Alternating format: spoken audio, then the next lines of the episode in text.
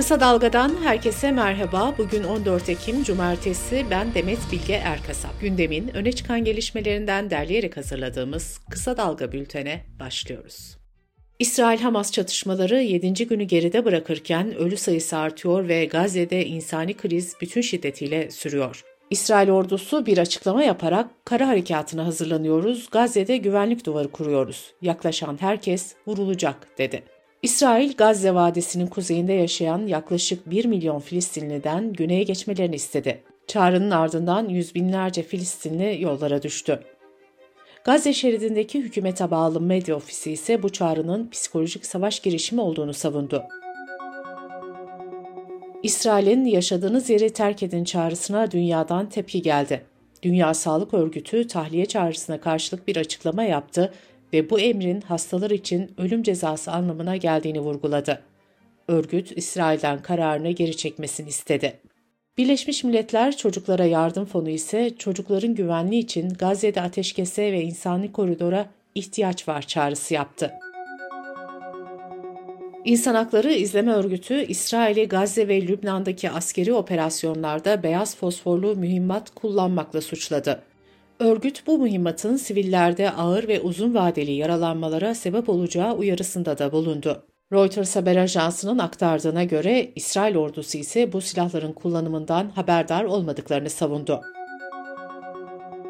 Hamas'ın silahlı kanadı Kassam Tugayları ise İsrail'in Gazze'ye yönelik hava saldırılarında son bir gün içinde 13 rehinenin hayatını kaybettiğini bildirdi. Orta Doğu'daki vahim gelişmeler Ankara'nın da gündeminde. Türkiye Büyük Millet Meclisi'nde grubu bulunan siyasi partiler önceki akşam ortak bir açıklamayla İsrail ve Gazze'de tarafları itidalli ve aklı selim davranmaya davet etti. Partiler, İsrail'in Gazze'de sivil yerleşimleri hedef gözetmeksizin vurmasının uluslararası hukukun açık ve ağır bir ihlali olduğunu vurguladı. AKP sözcüsü Ömer Çelik, arabuluculuk konusunda tüm kurumların hazırlıklarını tamamladığını söyledi.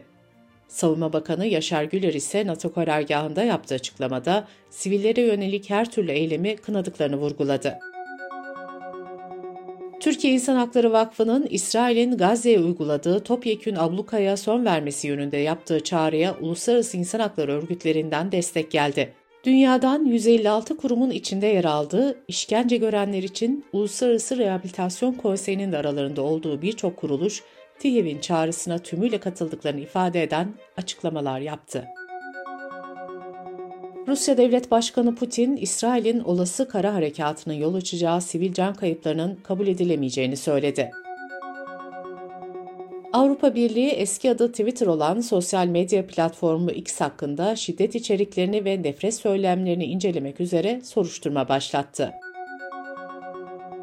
Avrupa ve ABD'nin İsrail'e desteği de sürüyor. İngiltere Başbakanlık Ofisi İsrail'i desteklemek amacıyla Doğu Akdeniz'e gözetleme uçağı ve iki kraliyet donanması gemisi gönderileceğini açıkladı. Almanya Başbakanı Olaf Scholz, Hamas'ın Almanya'daki faaliyetlerinin yasaklanacağını duyurdu. Almanya Başbakanı, İsrail bayraklarını yakanların ya da Hamas'ı destekleyenlerin suç işlediğini söyledi. Scholz ayrıca Hamas'ın saldırılarından İran'ın da sorumlu olduğunu savundu. Türkiye gündeminden önemli başlıklarla bültenimize devam ediyoruz. Avrupa Konseyi Parlamenterler Meclisi Gezi davasında ağırlaştırılmış müebbet hapis cezası yargıtayca onanan iş insanı Osman Kavala ile ilgili kritik bir karara imza attı. Parlamenterler Meclisi Kavala'nın Ocak 2024'e kadar serbest bırakılmaması halinde Türkiye delegasyonunun oy hakkını ortadan kaldırmaya karar verdi.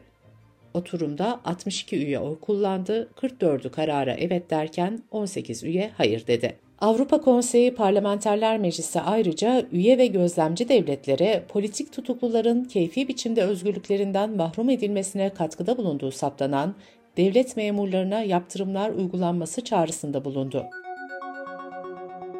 Avrupa Konseyi Parlamenterler Meclisi'nin bu kararına Türkiye'den sert tepki geldi. Ankara bu kararı tarihi hata olarak nitelendirdi. Dışişlerin açıklamasında konseyin adli süreçleri siyasete alet ettiği ve diyalog kanallarını kapatmaya çalıştığı vurgulandı. Gazeteci Timur Soykan, İstanbul Anadolu Cumhuriyet Başsavcısı İsmail Uçar'ın Hakimler ve Savcılar Kurulu'na gönderdiği yazıyı bir gündeki köşesinde gündeme getirdi. Soykan'ın aktardığına göre Uçar, adliyede bazı hakimlerin rüşvet aldığını ve iş takibi yaptığını öne sürerken mal varlıklarının da araştırılmasını istedi. Para karşılığı erişimin engellenmesi kararlarının verildiğini söyleyen Uçar, yargı içindeki çetelerin temizlenmesi gerektiğini vurguladı. Timur Soykan'ın aktardığına göre Uçar ayrıca yargıdaki rüşvet iddialarının araştırılması için Terör ve Örgütlü Suçlar Soruşturma Bürosu'na talimat verdi. İstanbul'da Atatürk'ün fotoğrafına yönelik tepki çeken hareketlerde bulunan lise öğrencisi Atatürk'ün hatırasına alenen hakaret suçundan 1 yıl 8 ay hapis cezasına çarptırıldı. Lise öğrencisi kararla birlikte tahliye edildi. Bu arada Nazilli Cumhuriyet Başsavcılığı'nın sosyal medyada dini değerleri aşağılayıcı paylaşım iddiasıyla başlattığı soruşturmada 16 yaşındaki 3 çocuk gözaltına alındı. Çocuklardan ikisi tutuklanırken biri serbest bırakıldı. Adana'nın Seyhan ilçesinde 20 sanatçının sahne alacağı Çukurova Rock Festivali valiliğin yasağına takılmıştı. Milyon yapım şirketi yürütmeyi durdurma talebiyle mahkemeye başvurunca festival önceki gece yapıldı.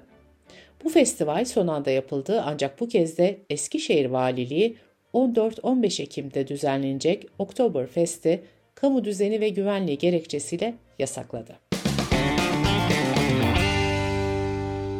Kısa Dalga Bülten'de sırada ekonomi haberleri var. Kur korumalı mevduat hesaplarındaki düşüş 7. haftada da devam etti. Dünya Gazetesi'nin haberine göre kur korumalı mevduatta 6 Ekim haftasında 74.6 milyar lira rekor düşüş kaydedildi.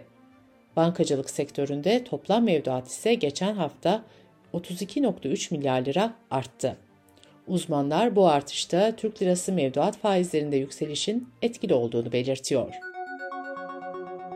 Hazine ve Maliye Bakanı Mehmet Şimşek, ekonomik programın sonuçlarını görmek için en azından bir yıla ihtiyaç olduğunu söyledi. Kur korumalı mevduattan çıkmak istediklerini vurgulayan Şimşek, kurala dayalı para politikasına geri dönüleceğini belirtti. Türkiye İstatistik Kurumu'nun verilerine göre Ağustos ayında ticari işletmelerin topladığı inek sütü miktarı bir önceki aya göre %1.4 oranında azaldı. Zincir marketlerde sütün fiyatı 45 liraya kadar yükseldi. Dünya gündemindeki diğer önemli başlıklarla bültenimize devam ediyoruz. NATO'nun her yıl Ekim ayında düzenlediği nükleer caydırıcılık tatbikatı bu yıl Akdeniz'de, İtalya ve Hırvatistan'da yapılacak. Tatbikata nükleer başlık taşıma kapasiteli savaş uçaklarının yanı sıra konvansiyonel savaş uçakları, keşif ve tanker uçakları da katılacak. Amerika'da Senatör Bob Menendez hakkındaki suçlamaların ardı arkası kesilmiyor. Geçen ay rüşvet ve yolsuzlukla suçlanan Menendez hakkında bu defa casusluk iddianamesi hazırlandı. Menendez'in ABD devletine ait hassas bilgileri Mısır'a verdiği ifade edildi. Amerikalıların büyük bir ilgiyle takip ettiği yargılama ise 2024 Mayıs ayında başlayacak. El Salvador'da 4000 polis ve asker çetelerle savaş kapsamında iki kenti ablukaya aldı. Söz konusu iki bölgede geçen yıl o hal ilan edilmişti. Bugüne dek yaklaşık 73 bin kişi çetelere üye oldukları gerekçesiyle yakalanmıştı. Bunlardan sadece 7 bini serbest bırakılmıştı. Bültenimizi kısa dalgadan bir öneriyle bitiriyoruz. Gazeteci Yeşim Özdemir'in Kitap, Konu, Kahve podcast serisi kapsamında Profesör Doktor Aksu Bora ile yaptığı söyleşiyi kısa dalga.net adresimizden ve podcast platformlarından dinleyebilirsiniz.